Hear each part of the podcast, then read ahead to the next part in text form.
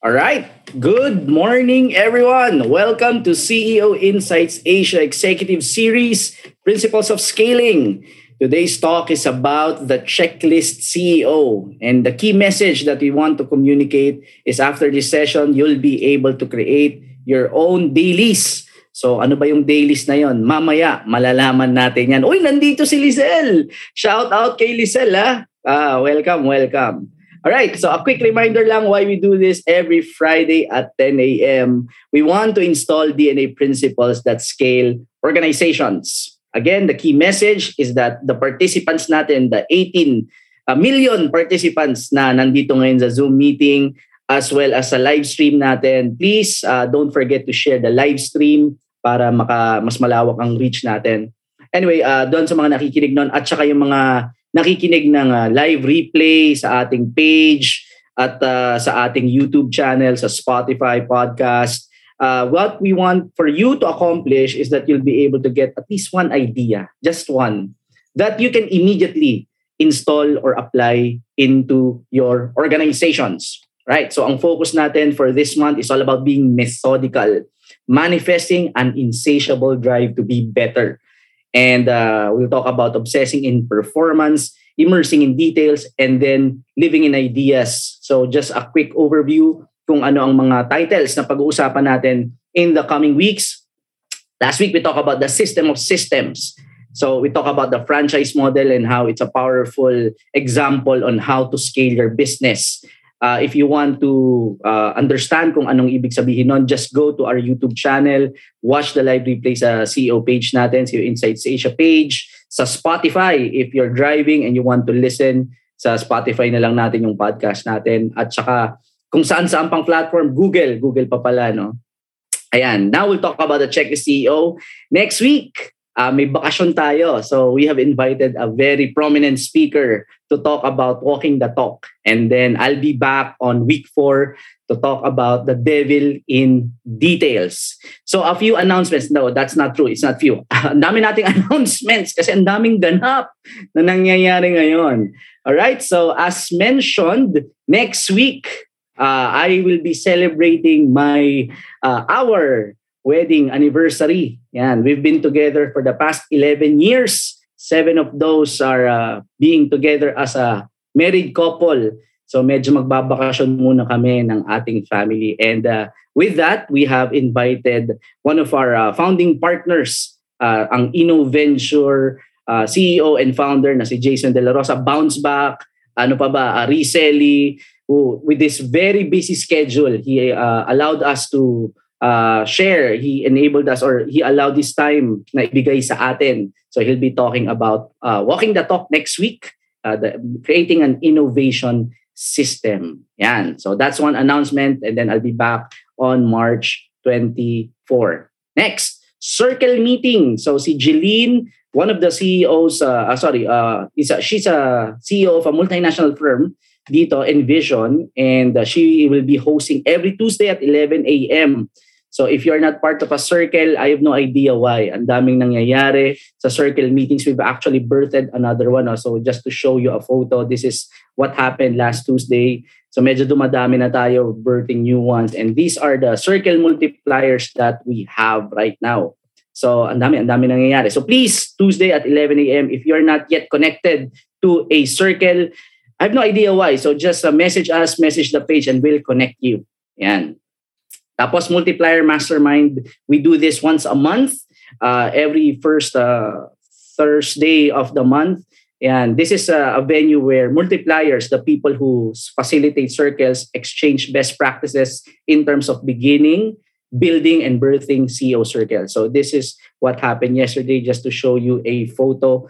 Ayan. So next month, we'll have uh, We Trade CEO, si uh, Coach RD, who will be facilitating the Multiplier Mastermind. Ayan. And ito, isa sa pinaka-excited akong uh, workshop na attendan. Niyayabang ko na nga kanina si Coach Ron, no? Strengths Unlock Workshop. Uh, Coach Ron is a well-known, he's a certified Gallup um, coach. Uh, so he is uh, conducting once a month, I believe, ng mga individual workshops in unlocking our strengths. And uh, nag-usap kami kahapon. Nag-sign up na ako dyan. Uh, ang ano nga lang, March 19, so wala tayo rito. Uh, please sign up. Ako. And if you are part of uh, CEO Insights Asia, you're an official member, grabe ang generosity ni Coach Ron. He has provided a discount of 1,000 pesos. Oh, so murang-mura na yan. So it's a it's a two-day workshop. Si Coach Ron na lang ang magbibigay ng link sa chat. Yan, sign up. So baka April, pag kayo ay nag-sign up sa April, classmates tayo. Ayan. So if you want to know more, just uh, approach or message Coach Ron when it comes to the workshop. Ayan. So last but not the least, nako, mamaya na to. Bose Coffee founder and CEO Steve Benitez will be our faculty for uh, our event later. Yan, he is very generous in sharing his time and he wanted to be informal gusto niyang conversation. So I encourage you to join the link, the Zoom link. Kasi it will be broadcast in Facebook Live, sure. But hindi namin siya ma, ano eh, hindi namin siya ma-entertain kasi we're busy in the Zoom meeting. Tsaka mas uh, intimate and mas interactive sa Zoom. So para doon sa mga nasa Facebook Live, my goodness, di ba? Join na kayo rito so we'll have more interaction. Ayan. So mamaya to, 5 p.m. And then um, have that fireside chat with him. Okay, enough about announcement. Let's go to the agenda. Excited ako rito. Okay, we'll do a conversation starter. Nandito na si Dayan. Shout out kay Dayan. Ang una kong tatanungin uh, sa question. At saka si, si Erul. Oy, Alagang Romano is here. CEO of Romano Essentials. Tanungin na rin natin siya. We'll do a case study. And then I'll make things personal. And then we're going to talk about why many don't use checklist. And then why checklist matters. And then we'll get practical. So, ready na ba kayo? Okay, please type, I am ready. If you are ready to dig, dig, dig deep in our conversation. Ayan, maraming salamat sa mga nag-chat. So, Dayan, uunahin na kita. Very simple question lang naman ito. Andito ka na, di ba? Ayan. Tama ba? Yes, sir. Ayan, o Dayan. First question for you. How do you organize your day? Well, kasi ang dailies is uh, infused na sa amin. So, dailies po talaga yung sinusunod namin. So, pag walang dailies, hindi talaga pwedeng sumingit. so, yun, sir. Mas okay na yung kami nagpapa-under ng araw namin kaysa kami yung pinapa-under ng araw namin. Oo nga eh. Nakakainis ka ha. Sorry, sir. ng meeting, bumalik sa akin eh. Pero wala sa daily. Nakakainis ibabalik sa yung mga sinasabi mo. Yung mga sinaserm mo babalik sa Anyway, sige. Um, si Sir Errol. Sige, Sir Errol, ikaw naman. Hi, good morning uh, po. How do you organize your day? Ganun din sir, actually namulat nyo na rin ho kasi ako sa ano eh, sa dailies eh, no? Pero every start of the week Sunday, um, nililista lang yung mga kailangan na medyo priority per ano per week. Then ni-spread na ho yan sa dailies. Then ako ho kasi um, medyo madami pang firefighting within the day. So yung dailies ho ginagawang guide na lang para yun yung uunahin early in the morning. Parang ganyan. Then after nun, at least nawala na yun sa listahan, yung mga firefighting na dumarating. Ayun, pwedeng asikasuhin pa pa isa-isa. Ganun lang po sa akin. Ayos na. Sige. Si Lizel. Lizel, pwede ka ba? Gusto naman natin makarinig. Yan, Lizel. Hi. Hi, sir. Ay, nako, yan dailies na yan. Gusto ko yung ano, pare-parehas kami. Pag ikaw talaga kausap, yung dailies na alala.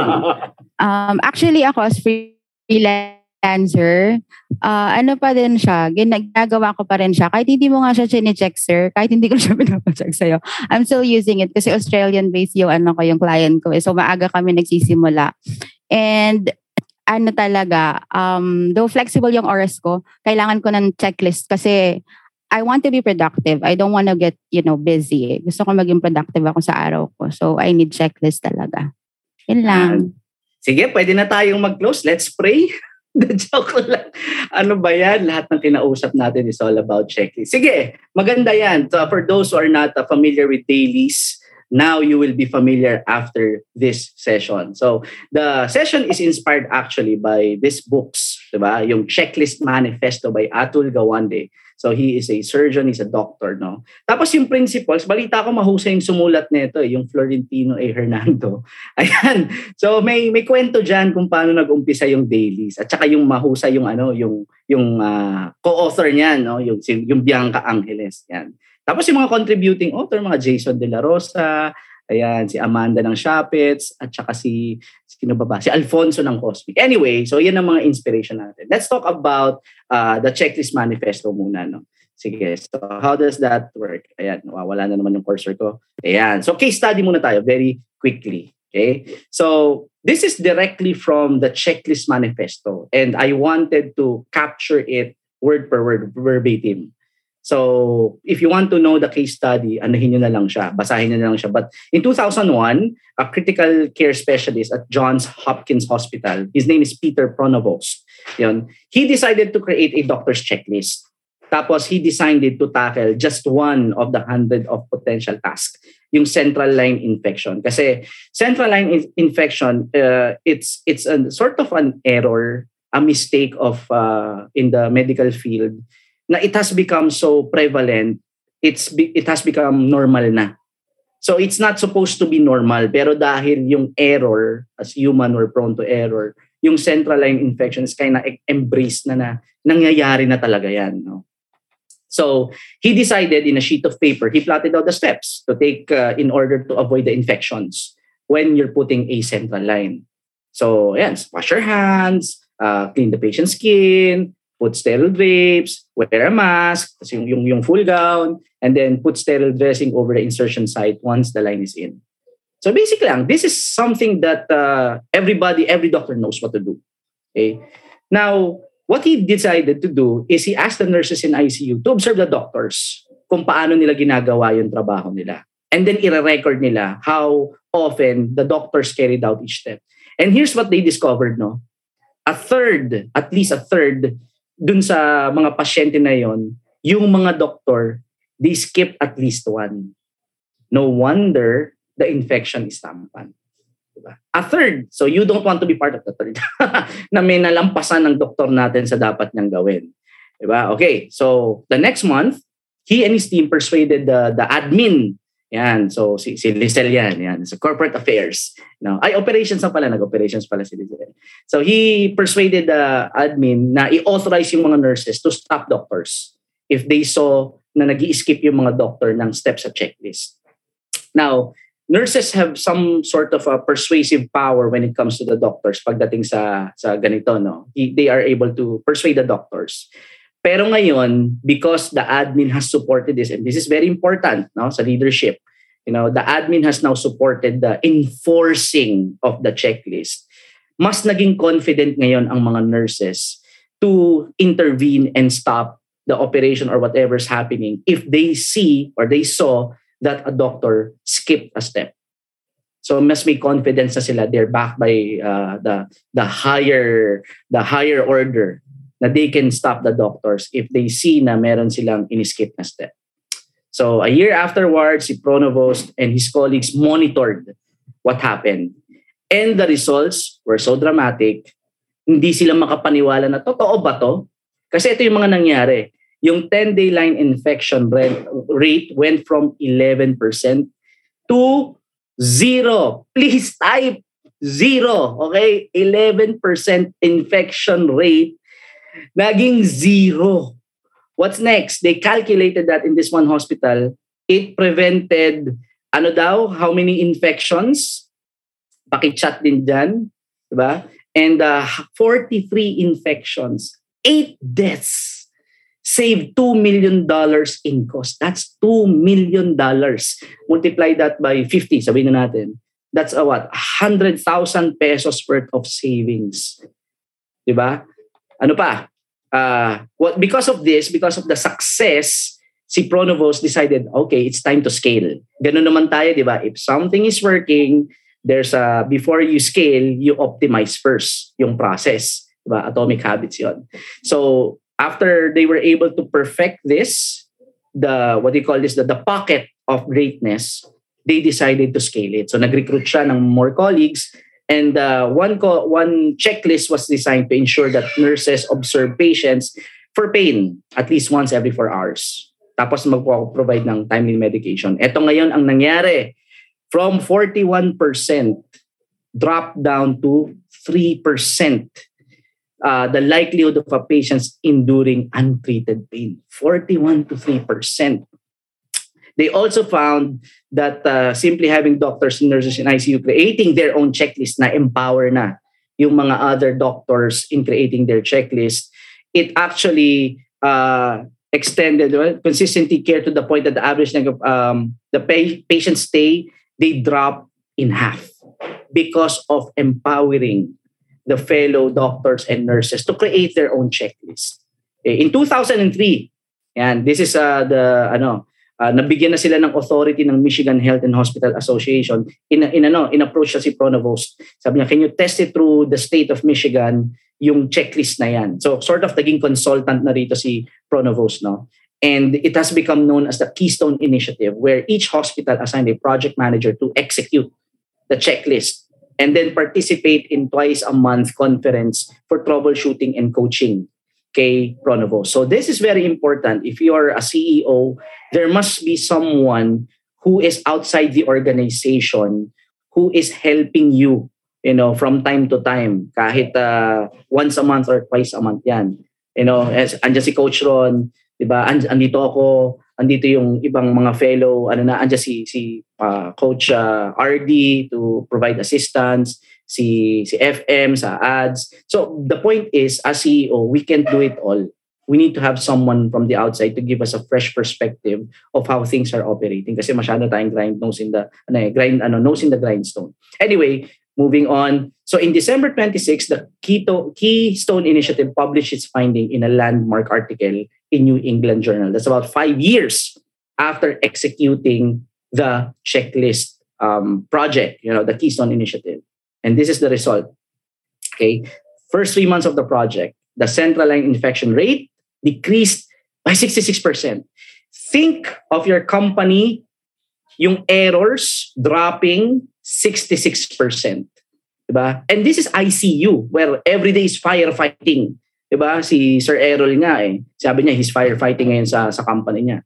Imagine sa ICU, where every, sa kanya every day, ito every hour, you're really firefighting. Yeah. So they cut their quarterly infection rate to pakit-type uli. 'Di ba? Gaano ka ano, gaano kalaki ang binaba? Yan, zero. Talaga si si si Chris, 'di ba? Yan zero. Um, that's the quarterly infection rate. It dropped down to zero. Okay. Michigan's infection rates fell so low that its average ICU outperformed how many daw? Please type. Gustong gusto ko tong ano na to, data na to eh na outperform nila how many daw?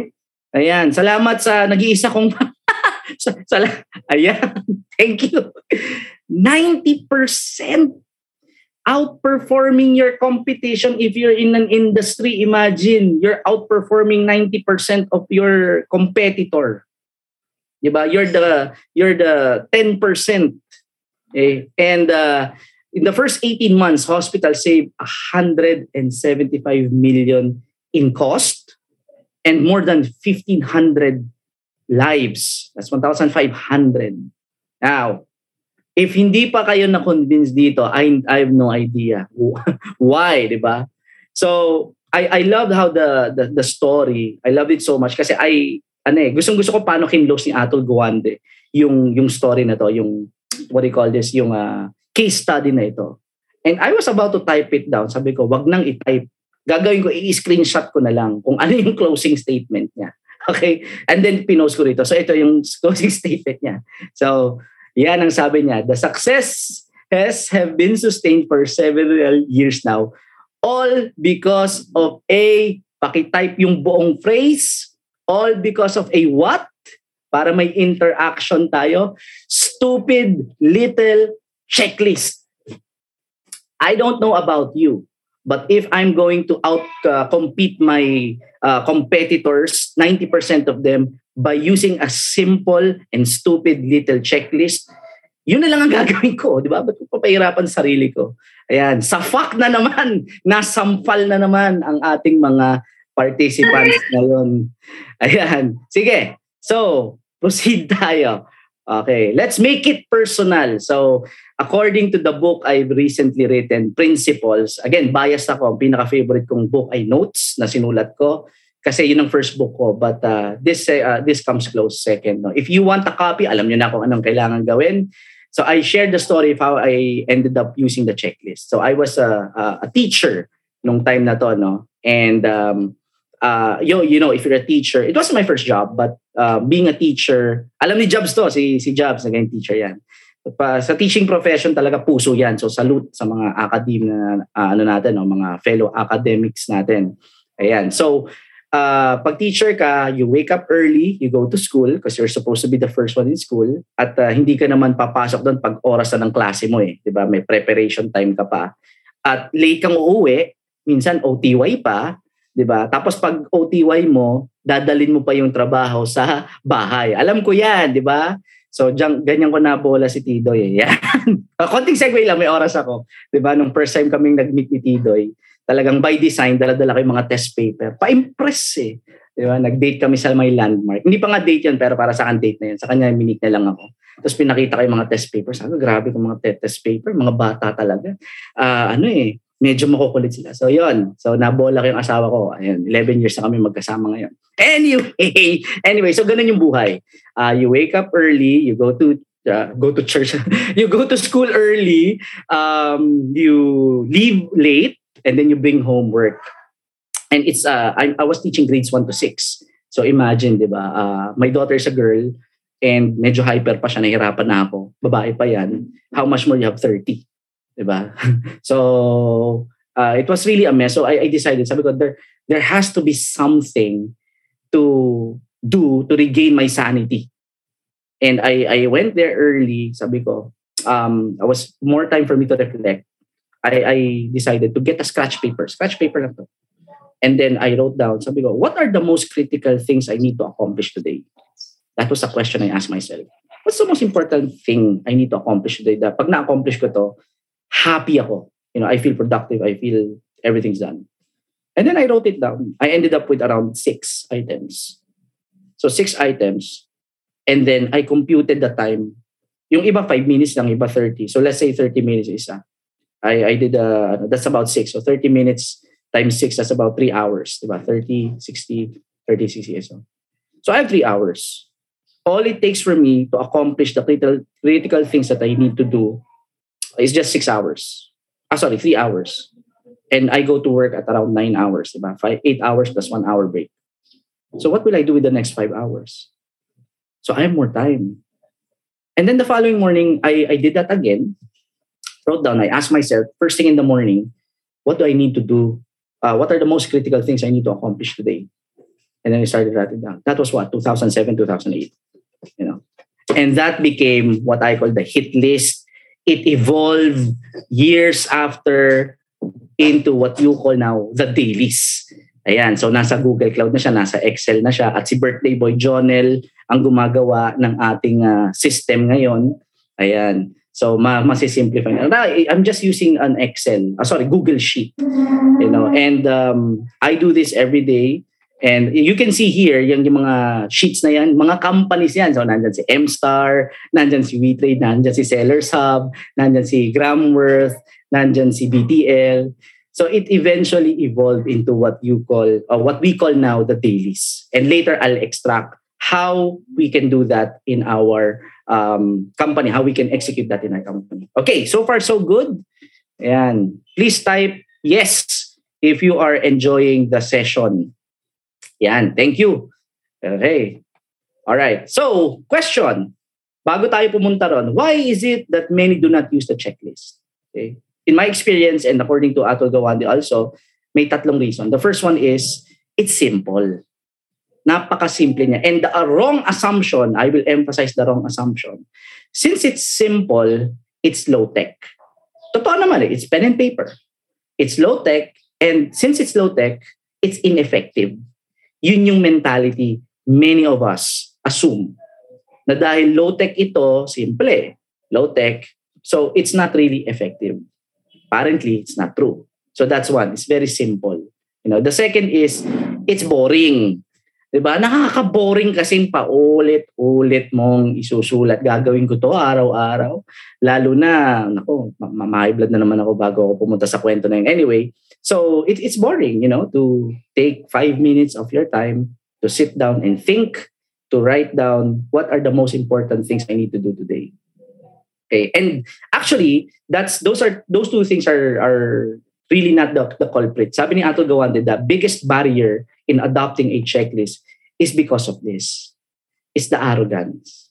Kasi, doktor na ako eh. Mag-checklist pa ako. Di ba? Manager ako eh. CEO ako eh. Di ba? Naging CEO nga ako nang wala akong checklist, checklist eh.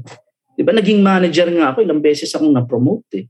So bakit ako magche-checklist, di ba? Tsaka simple lang, simple yan, low tech. Okay? So that's why, that sabi niya, yan ang biggest barrier in in adopting a checklist system. Wherein here's the the ano no, the secret talaga diyan. It's not actually true na um, you don't need checklist. Kasi in, at first glance it makes sense eh. Na, totoo nga naman naging manager ako ng ano eh, nang wala akong checklist checklist eh. ba? Parang tapos ngayong manager na ako, ngayon ngayon ako mag-checklist. What many do not understand, and here's what I realized, is that when you become people manager or when you become a CEO, when you were when you were a frontliner, routinary yung trabaho. So madaling i-memorize. 'Di ba? Yun at yun lang. You know, it doesn't take much uh, mental tax in our brain. You know, you just do it. And then we get so good at it, becomes a habit, becomes automatic. Eventually, we get promoted to managing people. And if you're a people manager, you're a CEO, you know you you know this to be true. People are really you know, irrational. ba? Hindi 'yan predictable. Promise, ang tao hindi siya predictable. Processes are predictable. People are not. So the complexity happens when we're now managing people. 'Diba? Yung expectation natin na they will show up at this certain time, tapos hindi mangyayari, 'di ba? Oh, ano nangyari? Nakadepende ko sa iyo. Yung mga ganun ba? So it's it's not uh, people are not predictable and that's okay. I'm not, you know, we have that instances. So imagine if you're managing one person, hindi natin siya ma-predict. Um, imagine kung may sampu ka pa. Diba? Ang hirap, it's now become complex. So, when since things are complex, we need something that will uh, make sure that the most important things are being executed. And since complex ang trabaho natin, we can't rely on memory anymore. Okay? That's why checklist is very important. Yes? Diba? Kasi sa sobrang dami ng nangyayari, hindi na kaya ng brains natin maalala lahat. Kaya mas nagiging critical ang checklist at sinusulat yon the more that we go higher into the organization and the more people that we manage. Yan. Sige. So, uh, si ano natin, recap natin. Why many do not use the checklist is because it's simple. Simple is low tech. Low tech is ineffective. That's a wrong assumption. Second, it's boring. Diba? Nakakatamad naman talaga na yun at yun. Lalo na, yayabangan pa na, I'm in the creative industry. Diba? 2021 na ngayon. 2022 na pala, diba? Late pa ako one year. 2022 na Facebook Live pa rin ako. My goodness naman. Magano na tayo, Zoom na tayo. Okay, next, uh, may sense of arrogance. Okay, this happens to the best of us. Uh, nangyayari sa atin ito, no? I, I mean, I had to force myself to discipline myself in doing the checklist. But it happened like uh, ano, by, by force talaga. What, that was what, 12 years ago? 20, 20, 15, 15 years ago. Give or take. Okay. So here's the question, here's the, the not the question, but here's the, the principle why checklists matter. I'm going to give you four reasons why checklists matter. Number one, because of in uh, because it makes us uh, efficient, the efficiency of checklists. Now, I've been a checklist man since 2008, but uh, I've been doing informal checklists prior to that. And um, medyo ano eh, may time pa tayo. Share ko lang sa inyo, no, I had a, an old account. Medyo famous pala ako, di ba? Kasi nahack ako eh. Imagine that may nang-hack pa ng account ko. Anyway, nahack yung old account ko so I had to create a new one. And um, medyo wary na tayo ng mga pag-accept ng mga friend request kasi lalo na pag hindi natin kilala. Anyway, so um, I got hacked. But 2019 of November, I, I wrote this down. You know, and I was at labor na rito. So sabi dito, when you know exactly what you must do, work takes less time. You don't have to stop and think about what you need to do next. You can simply get on with work. True. Di ba? Pag alam mo na kung ano yung kailangan mong gawin, just get it done. Efficient. And I'm an ENTJ personality type. Di ba? I'm an efficiency guy. I don't rely on feelings. I'm really more on results guy. Ayan. So, it's really all about being efficient. Uh, ang gusto ko, mahanap ko yung shortcut ng shortcut. Yun, ganun ang personality type ko. It's my wiring. I cannot help myself. I, I look for patterns and uh, I, I just want to make my life easy. So, yun. Okay, di ba? So, it makes you efficient. Then, since you're efficient, it increases productivity. Diba? Kasi you're efficient na, you get stuff done, you're much more productive. Checklist accelerates execution because it ensures we get the right things done when we have a checklist at nakalagay doon yung mga critical activities, meron tayong guide na gagawin yon at in the event na hindi natin magawa yan, meron tayong babalikan. Hindi memory lang. Kasi I, I share this, I believe, kay, kay Chris last this session. No? The, the strongest memory is no match for the weakest lead. Yung, yung lead ng pencil. Kahit pag gaano kaganda or katalas ang memory natin, walang laban yan pag nakasulat yon You know, tama eh. sa fuck na naman ba? Sa fuck. Ayan. So, it's very, and yun ang maganda, it ensures that we get the right things done. Tumfak! Ayan. So, sulat natin yan. Right? Now, dito sa susunod, so we're efficient, efficiency, productivity. The next one, creativity. And this is what I discovered last night. And this is what I love about principles of scaling. Not only is it uh, helping other people uh, build their business when they uh, build their organizations as well, when they're learning something new, I also learn something na nare-realize ko na, ah, kaya pala ganun. So, checklist and creativity kasi may mga nakilala ako, mga CEO, mga manager, parang ah, I'm a creative person kasi gusto ko yung ayoko nung repeat ng repeat eh. You know, I'm very creative. I I just talk to the hand. Alam mo yun? Kasi ano lang yun, it's an excuse, di ba? Don't hide behind creativity. The truth is you're just arrogant and you're lazy. Just like me when I was starting. Di ba? So creativity, how does that work? Okay, how does that work? Let me share. So put some neuroscience into this. Okay, so the brain is an energy hub, meaning vacuum ng energy ang brain natin. It consumes a lot of energy, ang brain natin. And right now, right now, billions of neurons are firing in your brain when you're trying to process something. So it's kaya itong dahilan bakit pagkatapos ng session nag-umattend kayo ng ng principles of scaling or nagkaroon kayo ng circle meeting or na whatever it is that you're doing you're trying to process new information. Parang pagod na pagod tayo pagkatapos nun. Pero kung iisipin mo, nakinig lang naman ako, hindi naman ako nagagalaw. Bakit? And it's because of that. Because the brains right now are processing information, is firing billions of neurons, and it's consuming energy. Okay? So that's why we're very exhausted when you attend principles of scaling. Ayan, yung mga tumpak, mga safak, di ba? Now, to give you uh, an idea how true this is, kaya pag nag engage sa akin ang mga CEO, at humingi akong permission kay Mel, ay kay ano rito, kay Chris dito. Ganyan ang mga itsura nila, di ba? Ayan. So we were doing the DNA of uh, MStarNet. Ayan. And Jan. So CEO na to, ha? Imagine that. I love this photo. Thank you, Chris, for letting me share this. Ayan. Diba? Kasi they're trying to... kay Dragon. She's trying to process information. It's and it's really nerve-wracking. It, it consumes a lot of energy in our brain. Ayan. So that's what you get when you ha- engage with me. Kaya I'm not for everyone eh. Ayan. Para lang sa mga gusto makipag-safakan. Ayan. Okay. So now checklist, this is where, come, where checklist comes in. Checklist automates thinking. Diba? It's like you're driving a car. No, uh, being clear, ang tunay na lalaki drive stick, manual, diba? Real men drive three pedals. Diba? But uh, syempre, may mga sasakyan na automatic. Hindi mo naman, ma- ano yan, pagka automatic ang sasakyan mo, ay, sarap ng buhay. 'Di ba? Parang para ka nagba-bump car. Ayan, yung gas. 'Di ba? So, um sa sasakyan, pagka automatic ang gamit mo, pwede mong ang yung, yung paa mo ipatong mo sa yung isang paa mo no, ipatong mo dito sa may dashboard mo. 'Di ba? Kasi talagang lilipad ka lang ano lang eh, uh, pag, pag na, lalo na pag traffic, tapos nasa Manila ka, Diyos ko, sakit sa tuhod, tapos manual, yun yung kinakasakit ng ano eh, ng, ng puso ko eh. Ang sakit na sa gas, di ba? Sakit sa bulsa dahil sa gas. Tapos ang dami mo pang gagawin pagka aandar ka. Tapos uh, uh, yung yung ano, dito 75, being clear, 75 ang gasolina rito. Ayan. So, maganda naman dito ngayon, walang traffic, tuloy-tuloy. Yan. So, na-enjoy ko yung manual ko. Anyway, so pag automatic, um, you can you can remove your hand, you can yung you can use the other hand to do some stuff, 'di ba? Uh, kami ni Tidoy, pag nagda-drive kami, 'di ba? Gusto gusto ko laging hawak yung kamay niya. Kaya lang I have to shift gear. So, hindi ko binibita binibitawan ko yung kamay niya.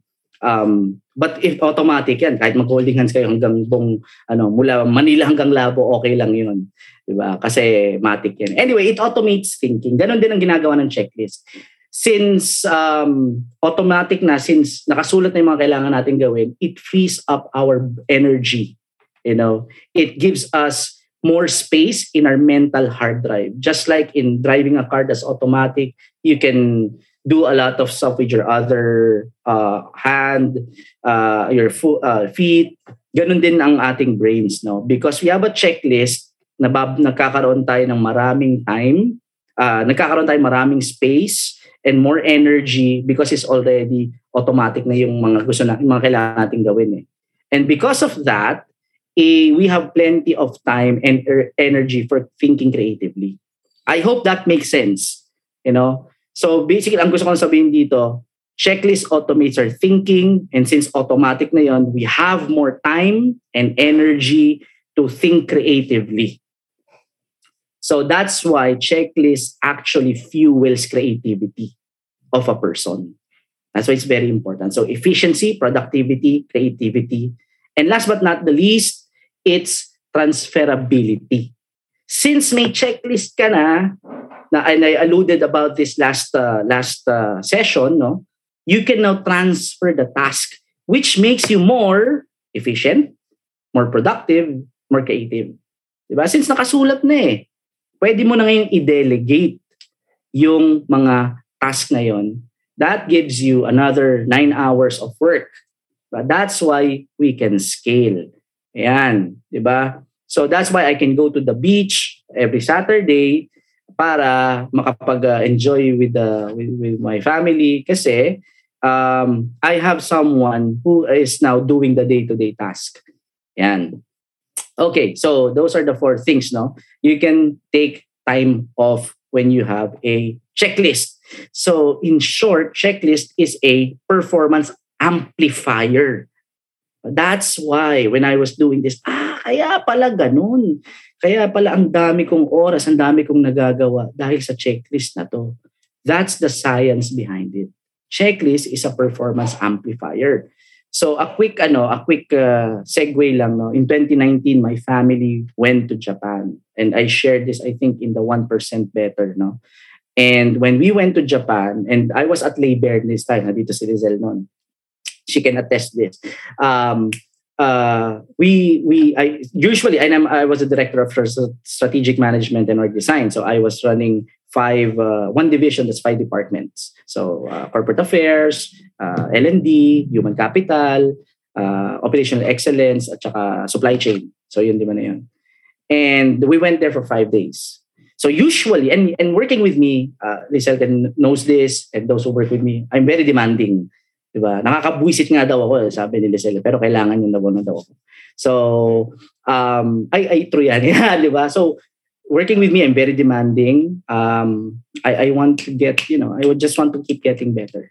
So imagine if your boss, you're working with me and I'm your boss and mawawala ako sa country for five days. Diba? Woo! Diba? Sarap! Wala si boss for five days. Diba? Pupunta sa Japan that that's that's a good news. Unfortunately, by this time, meron na kaming tinatawag na base camp. So, sa base camp, when we went to Japan, this is the entire family celebrating the 69th birthday of my my mom. Yan. So, there, that's us, Johan. And we went to Universal Studio. So, bago pa ako sumakay doon sa Jurassic Park na mundi ka matanggal yung leg ko, sa base camp na yon na ginagawa namin, so this is a, this is a form of it, you know, nakasala, nakalagay na rin yung mga task ng mga na, mga nagre-report sa akin. So nakikita ko na, oh, overdue to. You know, I'm on God mode basically. The term is God mode. I see everything. I see what everyone is doing and I can add a task anytime of the day, anywhere in the world, all the time. So that's God mode. No? And when before I went to Jurassic Park, yung pterodactyl na, na ride, I was checking, uh, Berna, but overdue to. Yeah. So it was like I was still in the office. Diba? So it wasn't like I went to, to Japan. it was like I was there. So yun yung ano, when when when pandemic hit, no, that's the reason why it's like business as usual for me. Because we've been doing this for like I've been doing this for five years already. Uh, a formally instituted instituted instituted this to my team 2014. And then nag-evolve lang siya pero but the principle is still the same. So normal lang nung nung, nung, nung nag new normal when everyone was transitioning to Zoom and how to be productive. It was easy for me because we already have this. All right? Ayan, sige. So let's get practical. I still have time. Let's get practical. How do you install the daily system, the checklist? Okay? The components of a dailies. So ito, apat na T. You have to have a teammate, there's task, there's target, and then there's timeline. Okay? Isa-isayin ko yan. What does teammate mean? Okay? Kinakailangan, using this principle, uh, using this uh, format rather, there's a person accountable. So these are companies. Diba? I cannot share yung mga ano eh, yung, yung ibang companies eh but I will share my daily. So so MNS, that's MN Starnet, Seller Service SH, CIACO Insights Asia, and then we trade yung nasa baba niyan. But so usually this is CEO na kausap ko. So MNS, that's that's Chris. And then after writing down the name of the person accountable, the teammate, you have to put the task.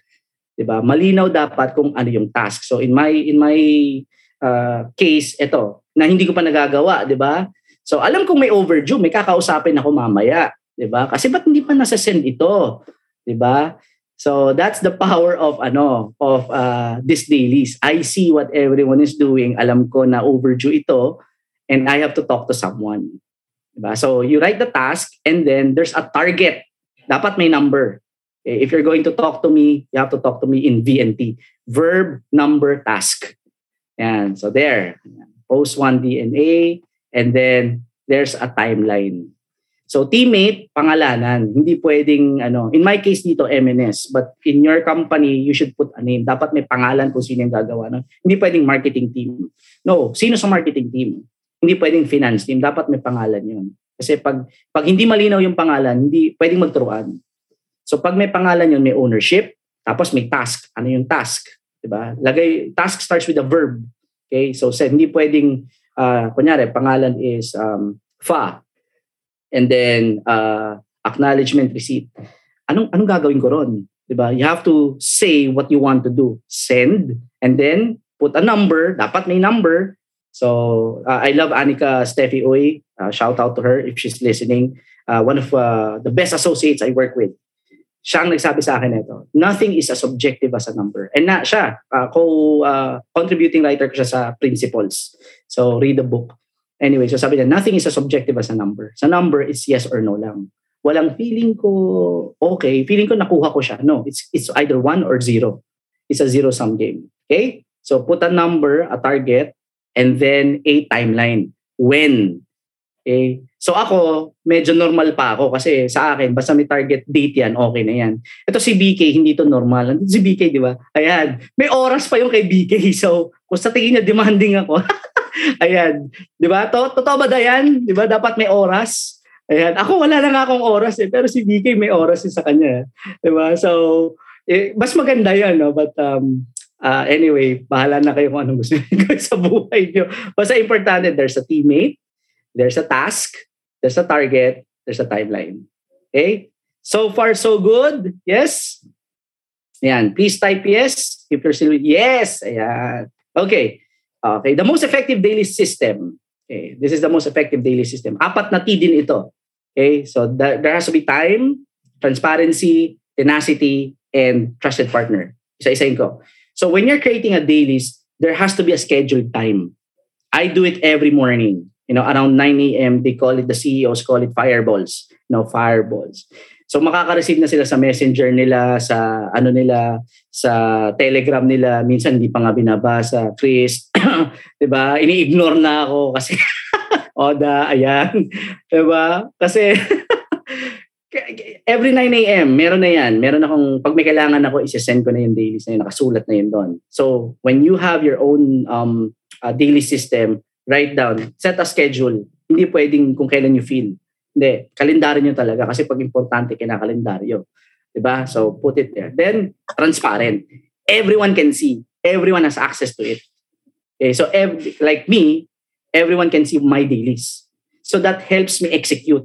Kasi may maniningil eh. Kita eh. High transparency, high accountability. High accountability, high execution. Diba? So, ganun ang critical principle natin dito. Kaya nga, mm, ayoko na mag-plug. Diba? Basta yon, di ba? Alam niyo na yon. Kaya yung first order daw, pag siya ay na, nanalo, is release transparency. Kaya maraming kumukontra.